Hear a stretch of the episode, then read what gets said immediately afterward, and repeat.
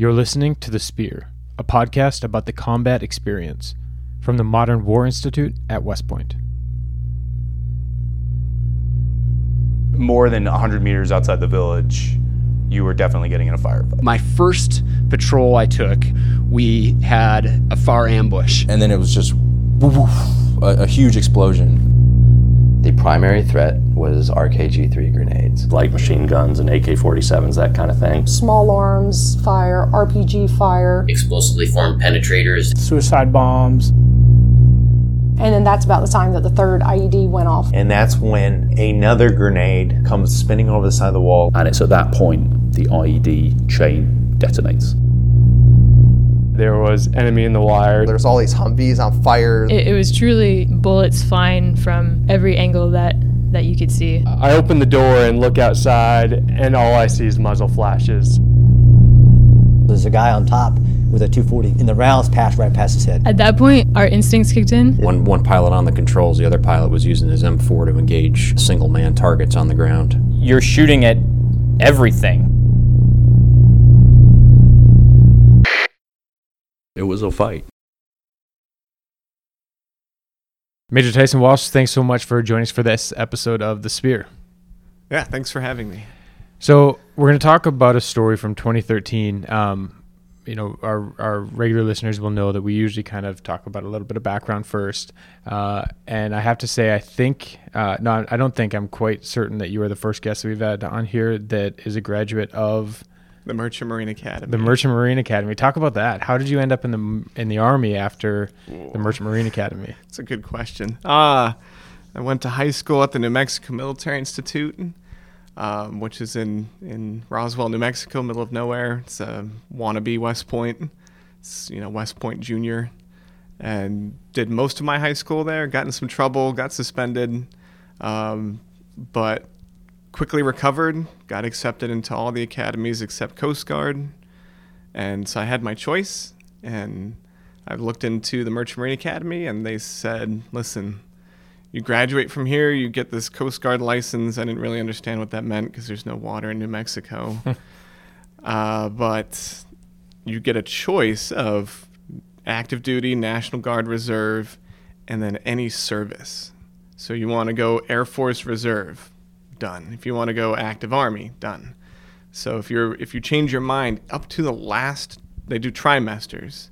Even in the last trimester, if you were going active duty Marine Corps and you had a ground contract, and you suddenly decide, like I did, I want to go infantry in the army because it's guaranteed, um, they say sure, you know, welcome aboard. So that's what happened. That's how you ended up in the army from from the Merchant Marine Academy. And it was actually a West Point graduate, uh, Joel Bafardi, and his um, sergeant, uh, his NCO, um, Peter Swiderski, they convinced me that the Army is a little bit of the same flavor as the Marine Corps, but if I did poorly at TBS in the Marine Corps, you know, if, even if you have one bad day, you go from a straight infantry contract and they reclass you to ground intel, field artillery, logistics, you know, they get that choice. Whereas with the Army, you branch what you branch, mm-hmm. and then they post you, you know, based off of that, how you do it, IBOLC or Ranger School, etc. And so they guaranteed me Fort Carson Infantry, and I high fived them on the way out the door, and it's like a dream come true. I couldn't believe it. So when did you get to Fort Carson? Uh, Fort Carson. So uh, after uh, an attempt at Ranger School, I uh, went to Fort Carson in May of 2009. Okay, that's when I was assigned. And as a platoon leader? Platoon leader, I was actually, so I was branched infantry, but uh, they put us all wherever we could fit. They wanted us in platoon slots immediately, so I went straight to an armor platoon. Okay. It's two, a little over two years in the same platoon. Uh, second platoon, Charlie Company, 166 Armor, First Brigade, Fourth ID. It's fantastic. What Great. was that? What was that like to be an infantry guy and then suddenly say, "Hey, here's your tank platoon"? Uh, it was pretty awesome. Was it? So I'd, I'd heard about tanks, had seen a couple movies with tanks, and then when you see the guys in action and they, they pull that first round out and it comes nearly up to your waist, and then they shoot that sucker, I mean, that's that's serious power. When all you've seen up to that point is maybe an AT4, maybe a 240 Bravo, seeing a 120, you know, millimeter round go off is pretty epic. And did you deploy with that platoon? So I did. So we they ran through an entire tank gunnery, and we were tracking for Iraq. That the incident in Haiti happened. They needed recovery um, personnel there, so they sent the 82nd there, and we took the 82nd's mission in Afghanistan. Complete reversal of roles. So we put away all the vehicles, no Humvees, no no um, nothing, no tanks, nothing, no Bradleys. Went to Afghanistan completely light with tankers. Wow. And I, I, we did a great job. That's Those- good. My men were awesome. And then uh, you come back from that first deployment. Come back, hit up EIB, and immediately go to career course um, with my peers and, and some of the people in the class ahead of me. Uh, get through career course, kind of take a knee there, and then um, try Ranger School again. Uh, no go again. And then head to uh, the lovely Fort Polk. I had a choice between Fort Campbell and Fort Polk because I put Fort Polk second. They said he must really want Fort Polk. so to, to 410 I went. So and and I think you know some people will know this, some some listeners maybe, but so you went to you, I mean you have a combat patch, 10th Mountain Division combat patch, 10th Mountain Division, you know. Uh, uh, winter training up at Fort Drum, New York. Uh, but when they created the Fourth Brigade uh, in, I think it was 2006 7, essentially Right. to support the surge uh, in Iraq, they put them at Fort Polk in the swamp. What was that like? That was uh, everything you hear bad about Fort Polk. Um, mainly about the weather and the insects is pretty well substantiated. So it was it was tough. It was good training. I mean, you're right there at JRTC. You you get to work, you know, arms linked together with OPFOR with Geronimo with the 509th. You see the training grounds that you're about to be tested on uh, out there in JRTC during rotations and the soldiers they send you are very wide range. So we get guys. I had soldiers that were um, 18 X-ray dropouts that just didn't make it through RASP, that didn't make it through Ranger, that didn't make it through any part of the Q course. They would wash out and they would show up at Fort Polk, and then you had guys that like couldn't finish airborne school. Hmm. And so you get this wide range of soldiers. You never know what you're going to get. Unlike somewhere at Fort Bragg where there's a certain quality of soldier you are expecting. Sure.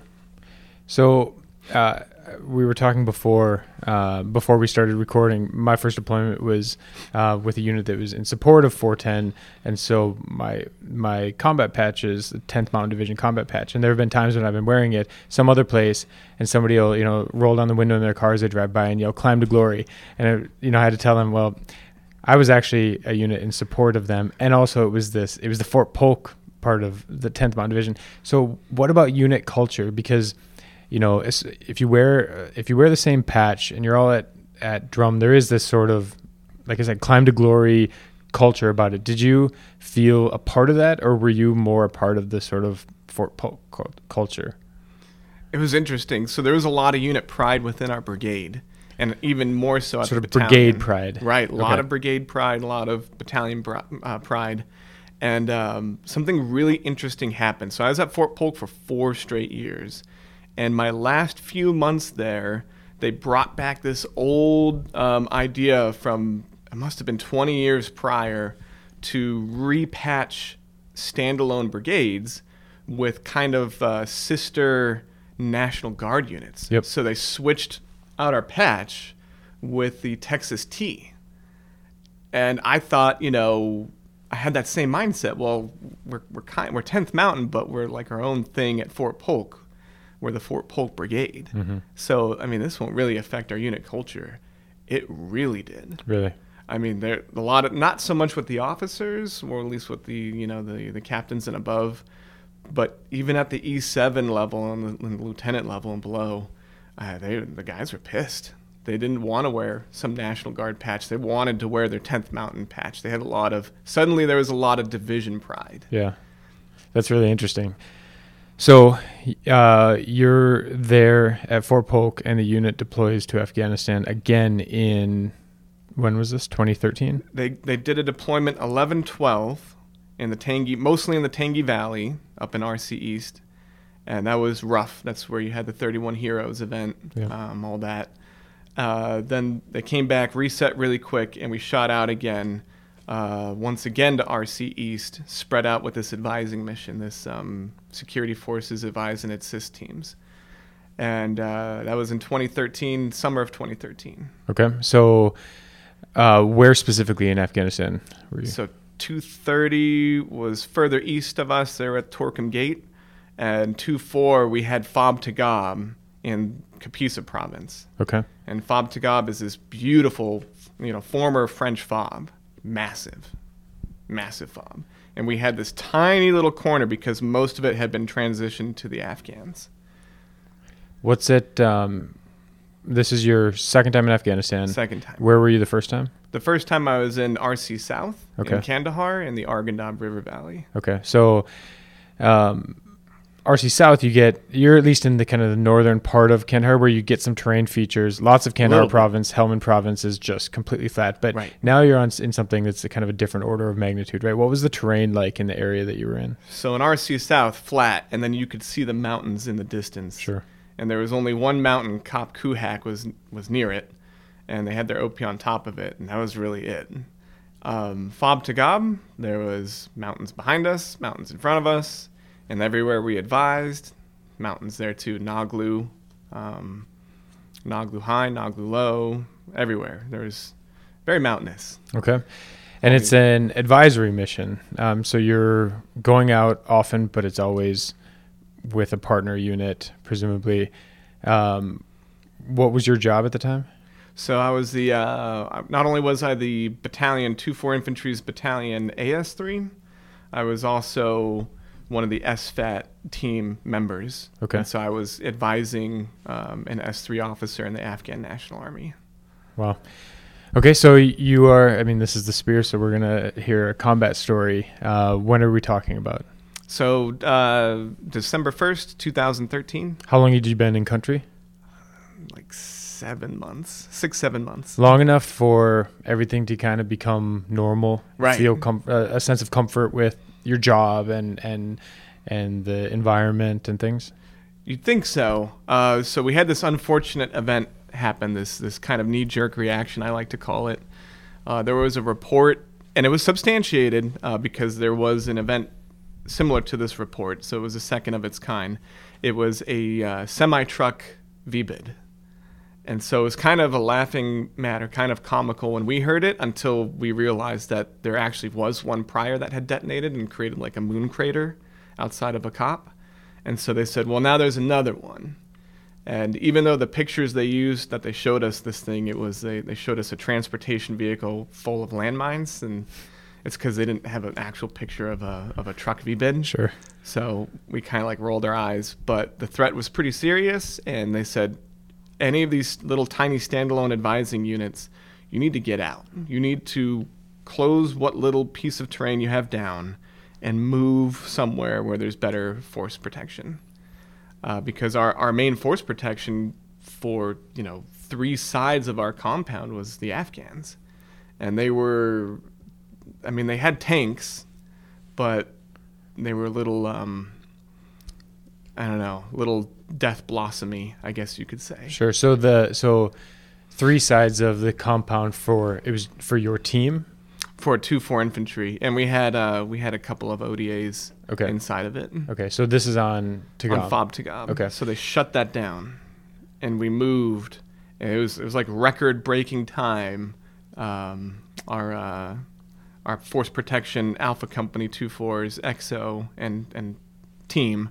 Um, coordinated and shut down this cop. Uh, that's a little compound with like record time. So in a matter of a few days, yeah. we got the heck out of there, convoyed all of our junk, all of our equipment, all of our men and vehicles and women over to Bagram, to BAF. Wow. And they weren't ready for us. So, which is impressive because you know they're they're um, uh, we we just ran an episode and we've done a couple about the Battle of COP Keating. Right. Um, and if anybody has read Jake Tapper's book uh, Outpost, where they have you know there was a series of these outposts in that in that part of uh, Afghanistan that it was months that they were kind of talking about should we close it can we close it the logistics of closing something like this so the fact that you were able to kind of shut down uh, any facility like that uh, of that size in just a few days is, is is almost unheard of. Right, and the only thing that was holding us back was Bagram. They said, "Where are we going to put, you know, close to 200 people? Like, where are we going to put these guys?" Right. And that, I mean, we would have gone sooner, I think, if they would have had space. And so they, they told us we have, they showed us a map of, um, it, it, turned out to be Camp Warrior, which is mm-hmm. supposed to be the temporary, not permanent facility of Bagram. It's like the temporary area. Yep. So you go in there, you hang out for a few days, and then you push out to where you're going to be operating out of. So that was going to be our home away from home. Sure. So already a bad feeling. But they showed us a map of Camp Warrior and they said, listen, this section is two four infantries. It will be ready for you. You're going to work here. You're going to sleep here. You know, this is your life support. And we showed up and the, it was completely scrapped. We, we went into the buildings and suddenly there were like all these weirdos in there. There was contractors in there. There was Air Force in there. There were local Afghans setting up shop in there. So I mean, we had to adjust pretty quickly. There were, at first we were in these things called the circus tents, these aircraft maintenance hangars, yep. where there's just like a sea of bunk beds, yeah. you know. And then slowly we were able to clear out room in the in the CHUs. I'd never lived in a CHU up to this point, the container housing unit. Yeah. And it was pretty nice. I'm yeah. not gonna lie. Uh, but we tried to make sure that we had a battle buddy everywhere we went. So my battle buddy was always Peter Anderson, you know, class of 2008 here at West Point. And you know we always we worked in the same building we slept in the same building and we made space for our unit and all the while we're flying out or driving out to advise these afghan army dudes or the afghan police watch them on their operations so did you stay at bagram the rest of the the rest of the deployment yeah we moved to bagram i want to say early to mid october and then by the end of october you know that's only a couple weeks mm-hmm. I mean, it felt like we were like into our steady state operations already. Hiccup, you know, we got past it, the hurdles avoided, got back into the to action. So you're now. Let's fast forward to December first. You've been there and for a month, month and a half, kind of doing your job, but doing it with a commute now, essentially, right? Yeah. Well, so we had, and it's so frustrating. Um, when we went, if we go by air to any of these locations, it's fine uh, it's pretty quick fly. It's preferable. It's relatively secure. Sometimes you can't get the air transportation, and so you have to drive. And so we wouldn't drive with the Afghans. We weren't partnered like that. Mm-hmm. We were partnered in the sense that hey, we're going to show up and then do our mission with you. Yep. Uh, so whether it was at Fob to Tagab or whether it was out of Bagram, if we had to use the trucks and drive down there in our in our MaxxPros um, and our MRAPs, that that was a serious movement. I, I, think the longest drive was six hours once, and that was just straight U.S. forces with uh, with interpreters, and we were on the road going to and from. And, and the move to Bagram, I think it cut down because there were so many routes that were black sure. that you couldn't go down. That the Afghans either didn't clear or had never cleared. So we're not going to go down them either because mm-hmm. that's not our mission is to clear these routes for them. But we would I think the move to Bagram shortened one leg of our trip and made the other one longer. So it, it, it, the only benefit of moving to Bagram was this force protection idea. Okay. So we still did our mission. We were still rocking and rolling, advising regularly. Um, did a couple big missions with the Afghans, a couple clearance missions with the police. So everything seemed to be steady state going into November and that's when I kind of slipped into this. You know, we like to be into habits. We're creatures of habits. So I slipped into this mindset of, all right, if we're not actively advising, you know, in person with our Afghan counterparts, well, I'm a staff captain, so I've got staff captain stuff to do. I have to do this this regional RASER report talking about all the warfighting functions, how we're helping the Afghans, and where we assess them. So that's that's a big movement. And so I'm doing that, coordinating with our staff to make sure we, we're assessing them properly. That that's pretty much all day. Sure. And uh, into the night, that's when I started getting most of my work done, um, because that's when my cycle lined up with the with the higher headquarters people. And then after we'd get off, uh, because my buddy Pete Anderson uh, kind of transitioned to nights as well, that's when we would start working out and getting after our, our own personal stuff. Sure. So kind of slipped into this nice steady state operations on Okay. Bagram. So then what happens on December 1st? So yeah, so December first, right? So a week prior to December first, we're in one of our sync meetings. We have like sync meetings every two to three days, and during one of them, there was an initial report that there had been looters in our own motor pool, and our sister units on Bagram have similar grievances, talking about, you know, is it is it the MPs? Is it these other units? Is it probably the Afghans that are working on Bagram because there's thousands of people on, on Bagram. And what they're doing is they're they're cutting up the side of the fence, make a little door, go in there, steal fuel cans, steal tools, whatever. Uh, I think one was so brazen as to steal a generator, like a small two-man Wow. carry generator, like you know, big ticket items. And so that that kind of bothered me. We'd never I never encountered that as a platoon leader in RC South. You know, never encountered that during my merchant marine days. Never encountered that um, at Tagab. Like we didn't have any of these problems, and we had Afghan contractors on Tagab too, but never had looters that we know of. And so uh, get to December first. Um, I uh, asked Pete Pete Anderson the night before on the thirtieth. I said, "All right, you know what's happening tomorrow? We're both training up for Ranger School. We had these like lofty ideas of going back to Ranger School together." And uh, well, probably the biggest um, weed out event in Ranger School is the RPFT. Mhm. Yeah, I mean it's not that bad. It's usually push-ups that get people. Maybe the people don't want to be there. They don't actually do the push-ups, but our two our focus because we're getting huge on this deployment. We're getting we're getting swole. Is uh, we got to we actually do a five mile run. Mhm. You got to do it in an eight minute pace. You know, normally Fort Polk life that wasn't a problem. Afghan life starting to be a problem. So Sure. we're forcing each other to do this this stupid five mile run. And uh, but the first thing we do is we get our lift in. That's that's key. Yeah.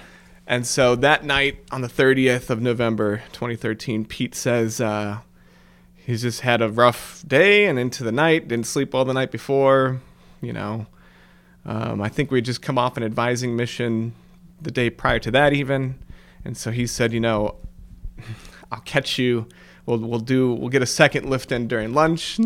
You know, and I think I don't think it was a lift that was the problem. I think it was the running. That's everyone doesn't like to run. Running kills gains. uh, so I say, you know what? I'm not going to argue with you on that. I understand where you're coming from. I'm still going to do it. And so, I mean, you're on Bagram. You're not even allowed to. I mean, you have a weapon, but you're not even allowed to be green status. You're like even greener than green status. You know, you have to have a magazine. It has to be like away from your weapon. Yeah. Can't have a round chambered, like nothing like that. So, a lot of folks will even go to the gym like we had been doing without even bringing a weapon, because the chances of encountering someone where you need a weapon is far slimmer than forgetting you have a weapon and then leaving it in the chow hall, in the gym, in the latrine, and then showing up on army, you know, WTF moments. Sure. So we stopped even bringing our weapons to the gym. We would just go slick. You know, uh, the one thing that we had to have was our reflective belt and our iPro. Safety first. Sergeant Major McAllister, uh, all American badass. Um, like if he saw us without iPro, I mean, he he didn't care what your rank was. He would he would like crush you. Yeah. Yeah, they're like legitimately afraid of him. So, go to the gym, got my iPro on. Don't even bother taking it off because it's clear iPro anyway. Don't even don't even notice it anymore at this point. And get a good lift in, and then start my RPFT. And by that point, I think it's like 3:30 in the morning, so pretty pretty early in the morning. Um, and what was kind of weird about that night, and it's just like a coincidence, all the, all these things happening, is before I even went to to the gym tent, is I ran into our other advising team, the police advising team, um, which was uh, led by Captain Adam Napier. He was our Delta Company commander, and saw him in the shower bathroom tent. And he's like, "Yeah, we're leaving in a mission in like at 05, 04, 30. Oh no, no, not 05. Uh, like 02. It was really early, like really late at night, really early in the morning, however Sure. you want to look at it. We're leaving at this ungodly hour so we can drive at night, avoid any traffic, have a nice smooth ride up to um, up to their advising site. And uh, you know, I high five him, tell him good luck, and they and they're driving. They can't fly because they just didn't either didn't get the request in soon enough or whatever. It wasn't available. And uh, so while I'm while I'm lifting, I'm not thinking about his mission. not worried about his mission. But when I'm running, I start my five mile run. I get this this weird feeling, and I, I'm thinking about him leaving the motor pool and the briefing that we had talking about the looters. And I'm trying to do this this correlation between these two events happening where you know, unit leaves the motor pool, then they get looted. Why? Well, probably because when you leave the motor pool, you're worried about getting on the trucks and getting in the right order and then actually leaving and not, not running over the gate, not running over any of the light poles, big stupid vehicles on these little tiny roads, and then like maneuvering your way out of uh, Camp Warrior. And I've seen it twice up to this point where the gate is unlocked, one time left wide open. So now you're just asking for someone to come in there and mm-hmm. steal everything that's not nailed down. And just to be clear, this is the gate from from the motor pool out onto the rest of the fob. Right. Yep. Right. So yeah, so we have our own little our own little tiny motor pool that's really far away from where we work and live. It's still within Camp Warrior, but it's there's like a separate parking lot of these fenced-in motor pools that are all kind of clustered together. Okay. And so if that gate is open, that means that besides, you know, several thousand Americans from different services, contractors, you have other coalition partners uh, and a lot of local nationals as well, Afghans, all of whom now have access to that motor pool. Right. So what's to stop them from walking in there? Sure. It's very poorly lit. There's a couple street lamps. Most of them are burnt out. Because again, this this is a very temp or was supposed to be a very temporary thing, and then they were supposed to shut down Camp Warrior and Bagram. Um, it's not nice like the French fob that's going to be there forever. So I get it in my mind that you know what I'm to check this out. I'm to go check out to see if they actually locked the gate and see if anything's going on over there. Uh, so normally what I would do is I'd run around the gym area, and it's about a third of a mile, so you can imagine 15 laps of that isn't you know the best. Um, but going out to our motor pool and around, it's about a mile and a quarter. So if I mix these two things together, and I'm just trying to do my my my math department math over here, um, I can come out to about five miles and knock out, you know, looking at the motor pool and feel better about myself. Sure. So I do that.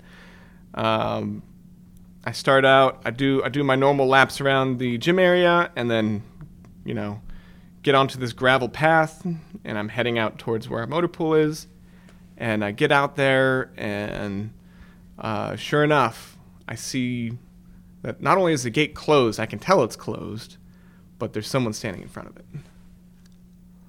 And he's wearing traditional kind of like the contractor garb. He's got like the loose baggy pants.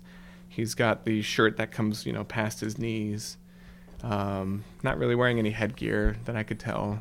When you say contractor, local, local, local, local Afghan, national contractor. Yeah, local Afghan national. Okay. Um, military age male.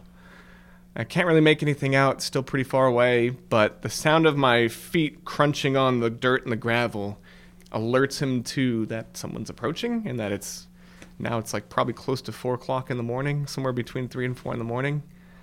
And he was facing the gate, and that noise startles him, and so he turns around.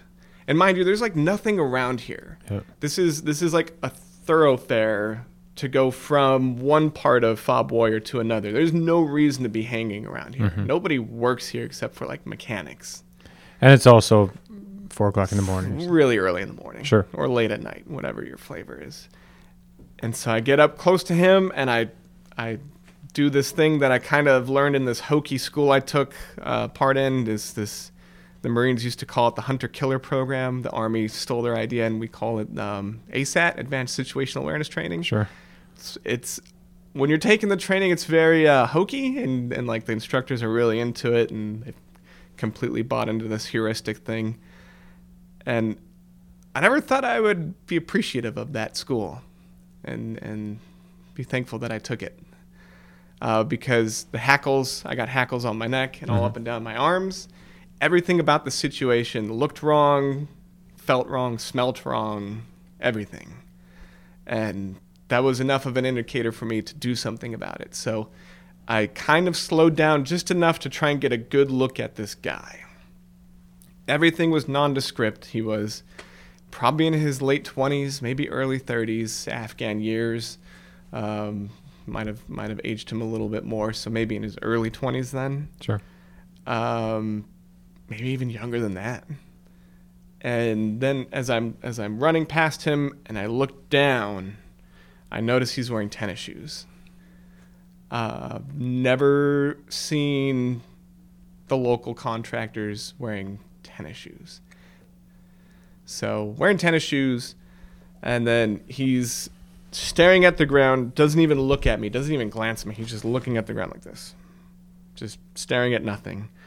And I kind of sail on past him.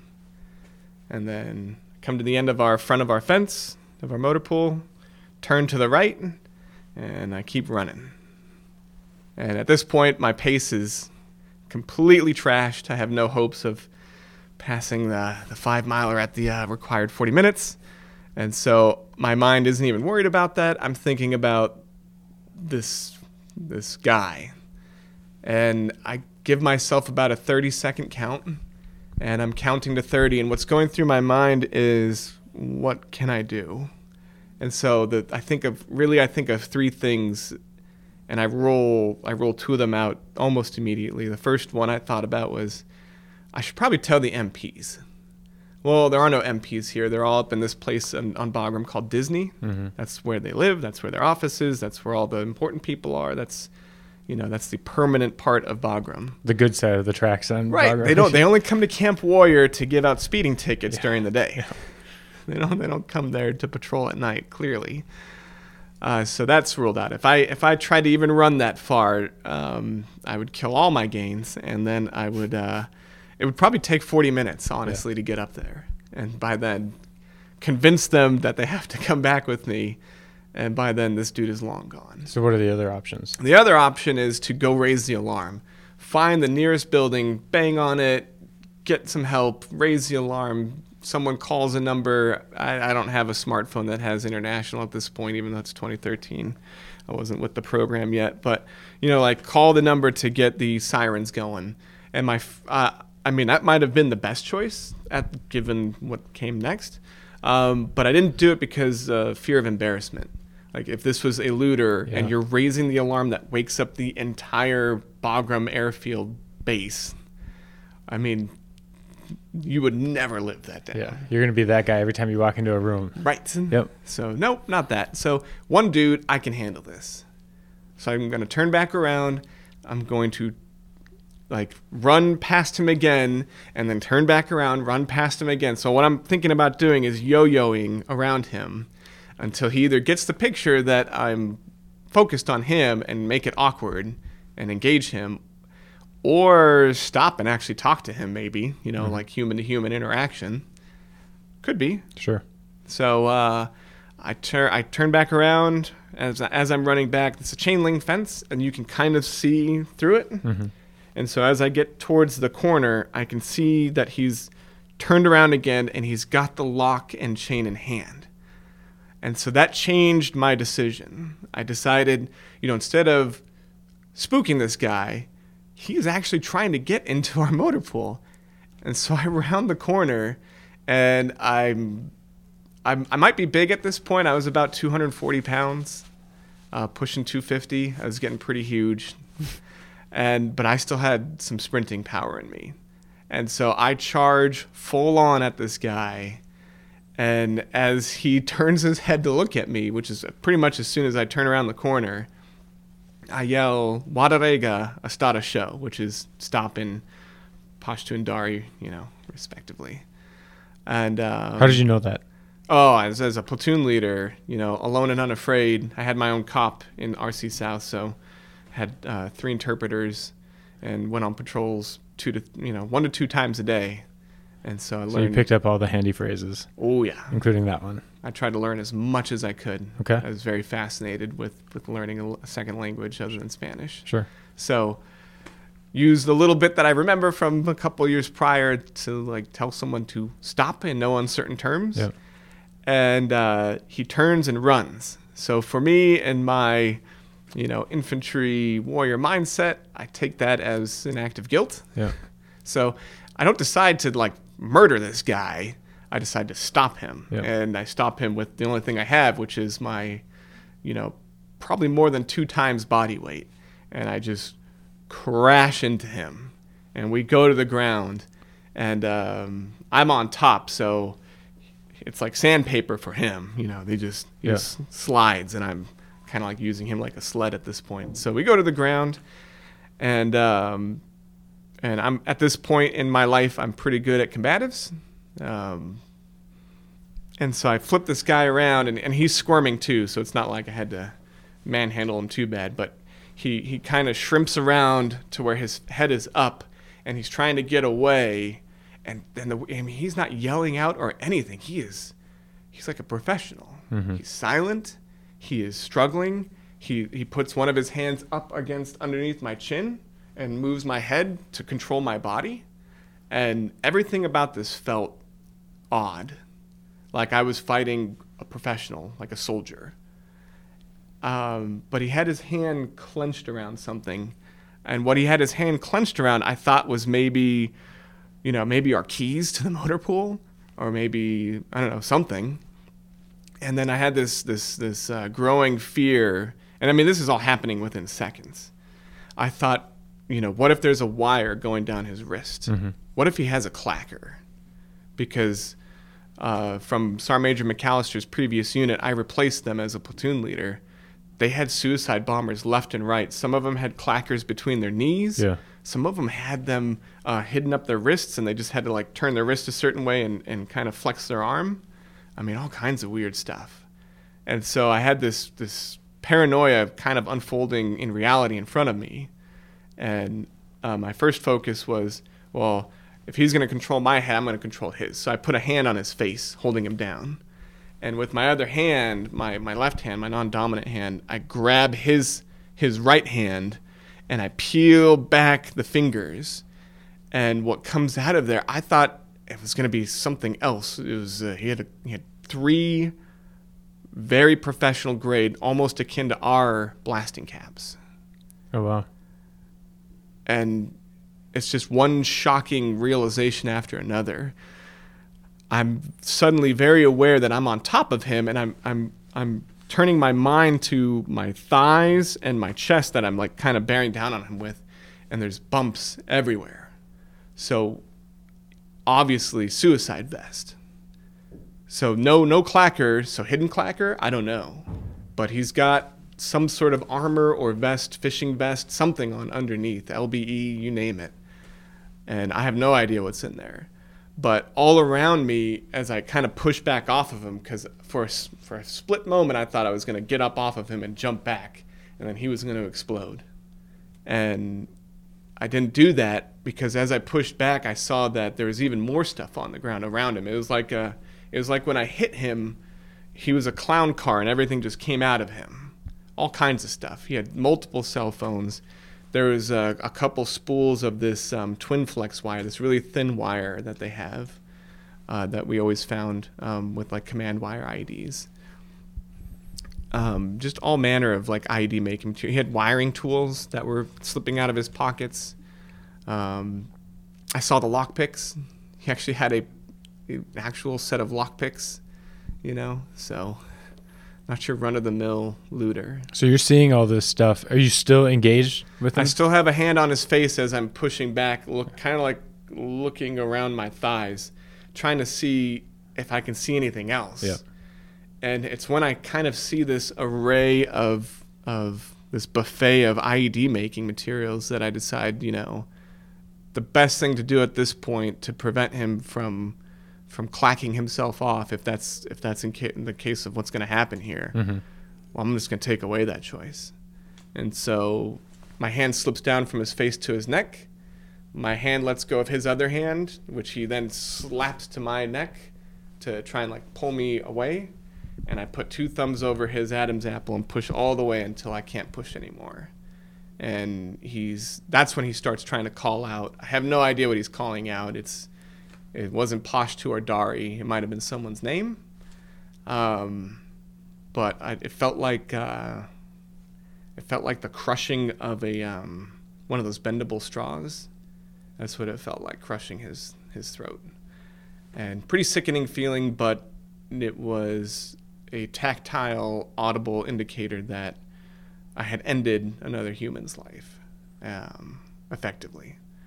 And I held him there for a few seconds, uh, long enough to where he, you know, he was gurgling, um, and kind of, I felt his hands kind of going slack and kind of falling off of me. And that's when I heard crunching of footsteps. And so apparently, what he had been calling for was help. Because if I had chosen a different path to run down, if I had, instead of running past him and turning right, if I had turned right immediately, that path down the, as you're looking at the motor pool, the right side of the motor pool was completely unlit. It was dark. And I've had eye surgery once before. My night vision's not great natively.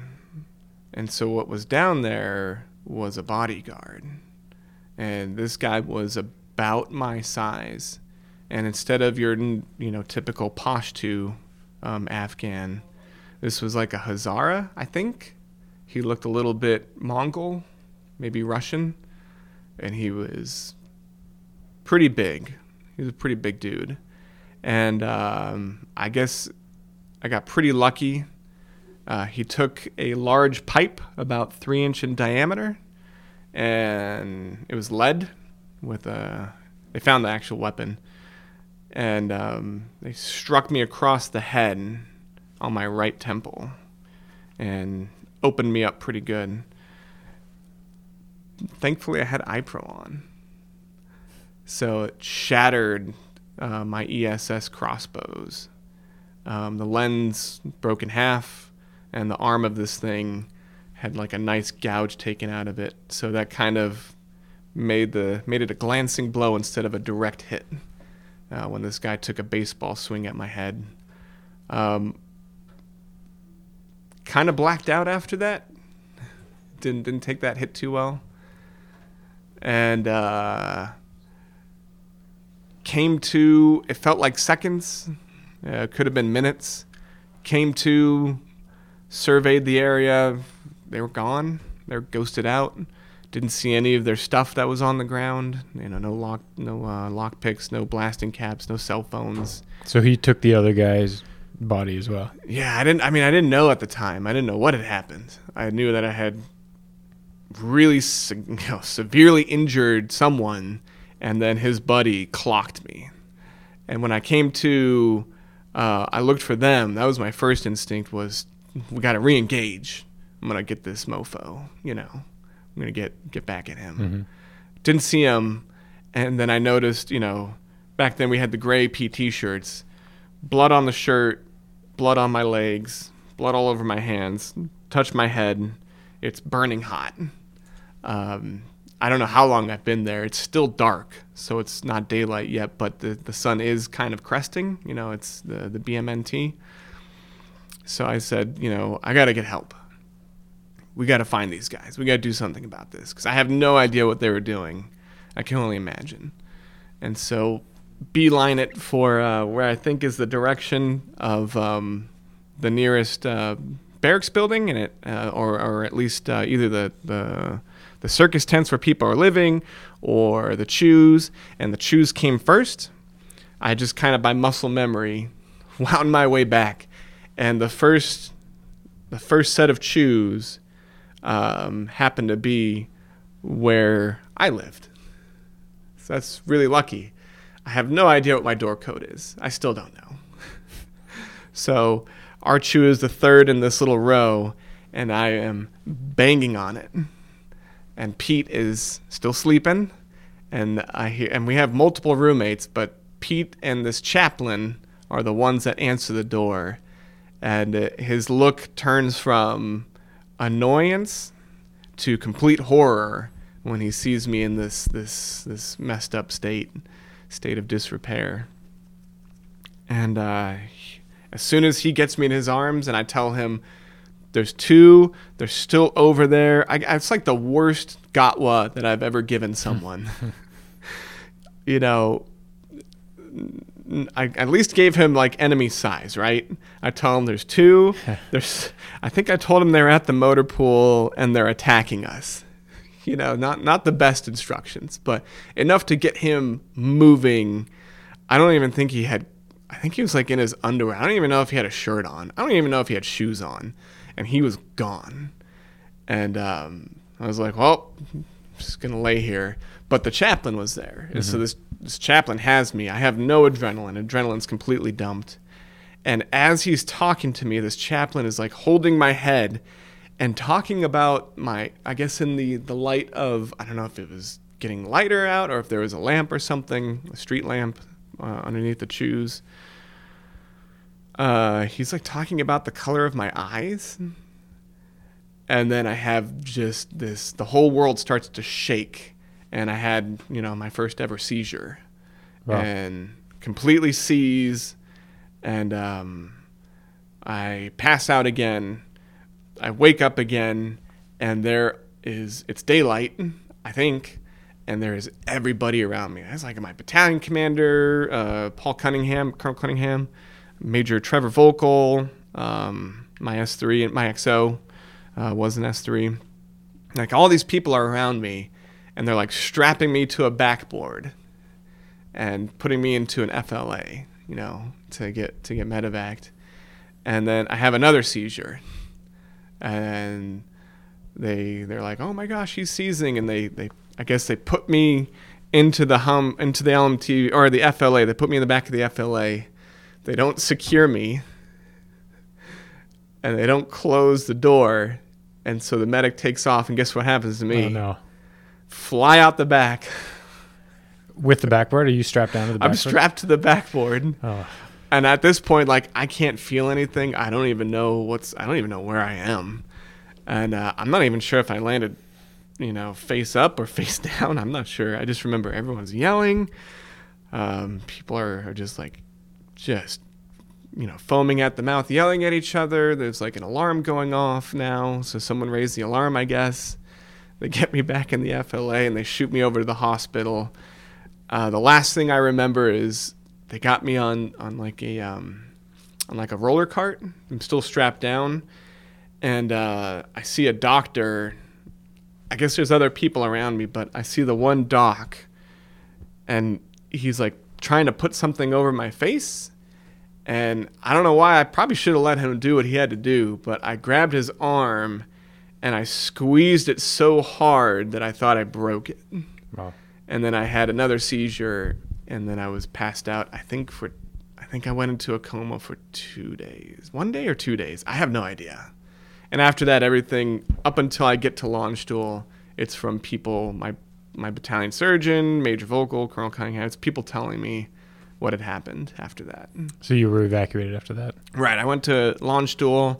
When I came to in Landstuhl, um, well, from what I remember in Landstuhl, even though I, I think I was awake in the hospital at Bagram, my memories are really weird. They had me on like Keppra, I guess, which is like an anti-seizure drug, which messes you up pretty bad. Uh, but I I don't remember the flight to Landstuhl. I just remember getting to Landstuhl. The doctors, there's three different doctors, didn't know why I was there. It was com- like there was no information, nothing they didn't even know where I like, like what country I came from. They, they thought maybe I was a local at JMRC that got hurt. Maybe I was in AFRICOM. Maybe I was in Iraq. Like they don't know where I came from. Okay. No information. Um, and I just remember uh, like going through recovery there and then finally piecing it together. And so the initial report was that I had been attacked by looters. Some one report was that I got attacked by a fellow soldier. One report was that I got mugged by by some local Afghans. You know, they were trying to rule everything out. Um, did they ever figure out what did happen? So it took a year. It took a year. Uh, CID did their investigation, um, and thanks to Trevor Volkel, to current now now Lieutenant Colonel Trevor Volkel, um, the CIA got involved. And so what had happened is big dude, big uh, Hazara guy, took his boss's body, um, who, who died right there, and fled. Gathered up everything he could, which was pretty good except for the weapon he hit me with. Gathered up all those pieces, took the body, and ran. And ran to what he thought was an abandoned section of either Camp Warrior or even some other part of Bagram. Turns out it wasn't abandoned. So when the alarms went off and and uh, our security company, Apache Company 24, was like, they got into trucks and, and on foot and they were like prowling for anyone suspicious looking. You know, they were getting after it. Um, that alerted the people in this compound to come out and check out what was going on. Turns out it was the CIA compound. Wow.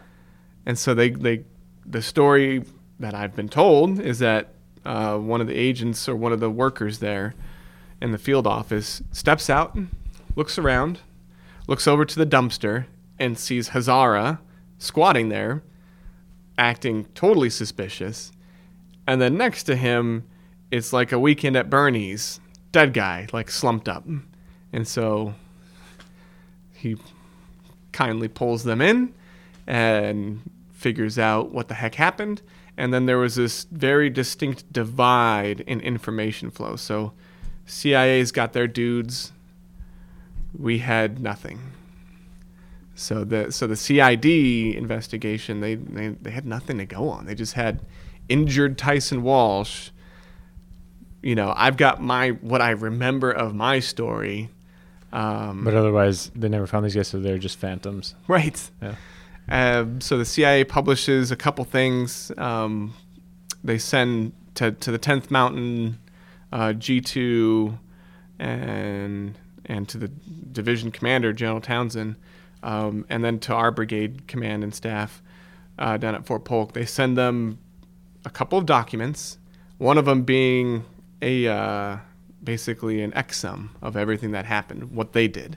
So they said on December 1st, you know, Captain Tyson Walsh engaged and killed this guy that turns out to be a sub commander for the Haqqani Taliban network.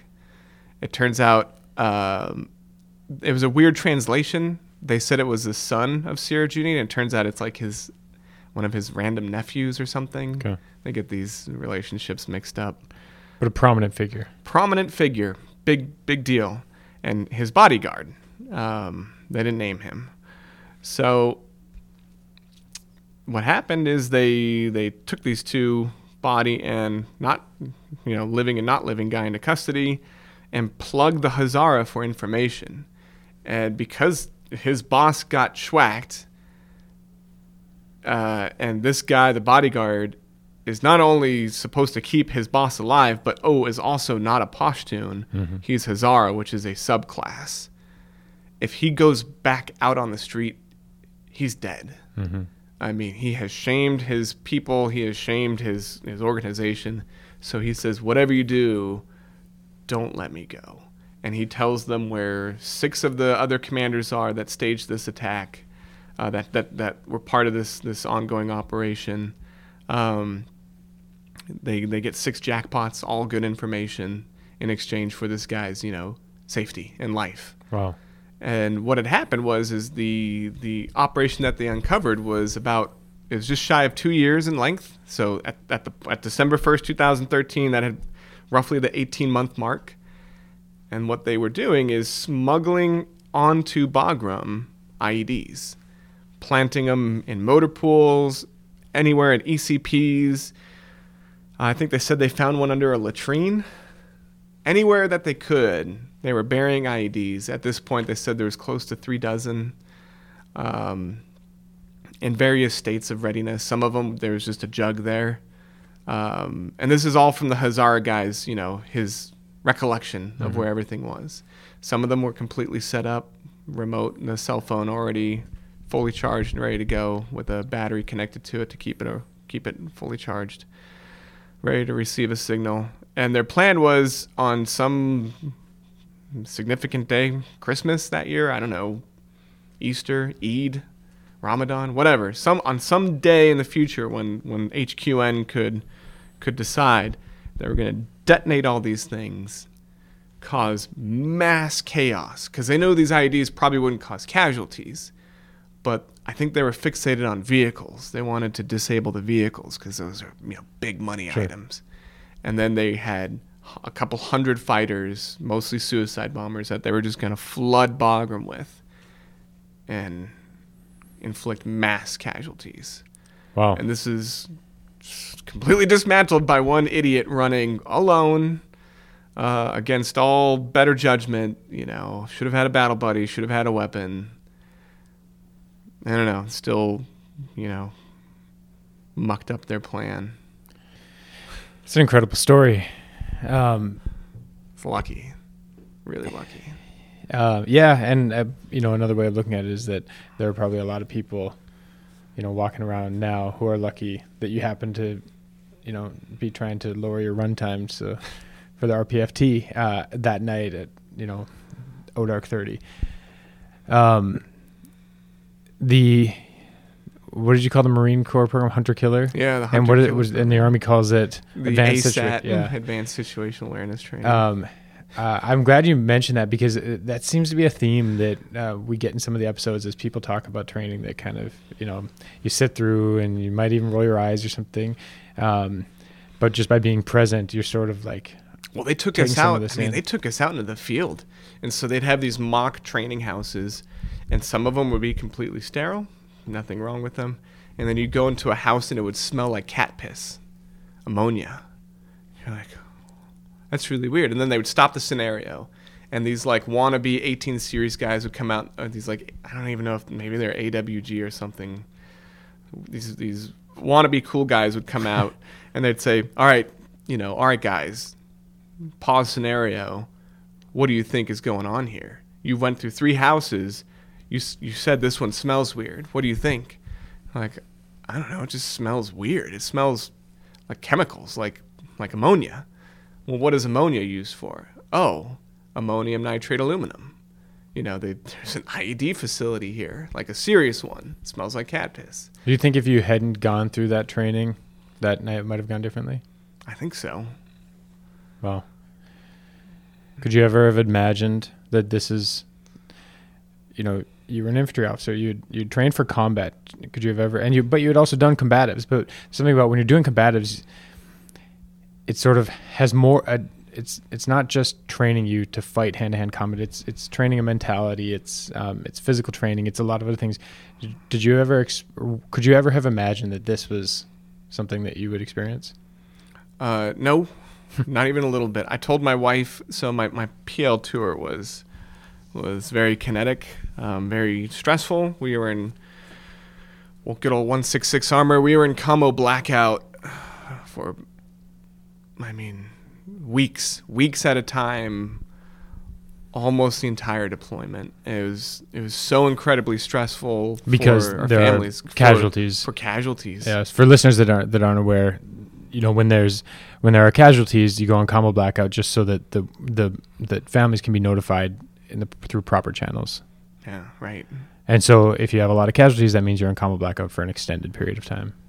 Yeah, yeah, it was it was desperate. That deployment felt back home like it was a desperate um, situation, very dire. And so when I came home, and you know, we, we moved to Fort Polk and chose that location because 10th Mountain was on the patch chart. We were supposed to be the last battle space owners in Afghanistan, not this advising mission. When it turned into the advising mission, I told my wife Jennifer that, you know, I'm a staff officer. I'm an advisor. This is like the most cush job Mhm. ever. Like completely low threat. Like I could just get rid of my life insurance right now, and save us a couple bucks every month. You know, these are the conversations I had with her, and then come to find out that I was eight hours away from having a uniformed person and a chaplain knocking at my door at Fort Polk to tell my wife that I'm in a coma and might not that I'm critically injured in combat. Eight hours. Wow. And that that just you know, it's just shows you the volatility of war. You know, Wow. you uh-huh. just don't know what's going to happen. Well, Tyson, thank you very much for uh, for sitting down and telling us, like I said, a, a, really unique story. Um, one of the things that, that I've really appreciated in, in recording these is is that there's no two combat experiences are alike. Uh, this is certainly one that that that highlights the extent to which that's true, because this is very unique. So, uh, thank you very much for sharing the story with our listeners. Thank you. Thank you for having me.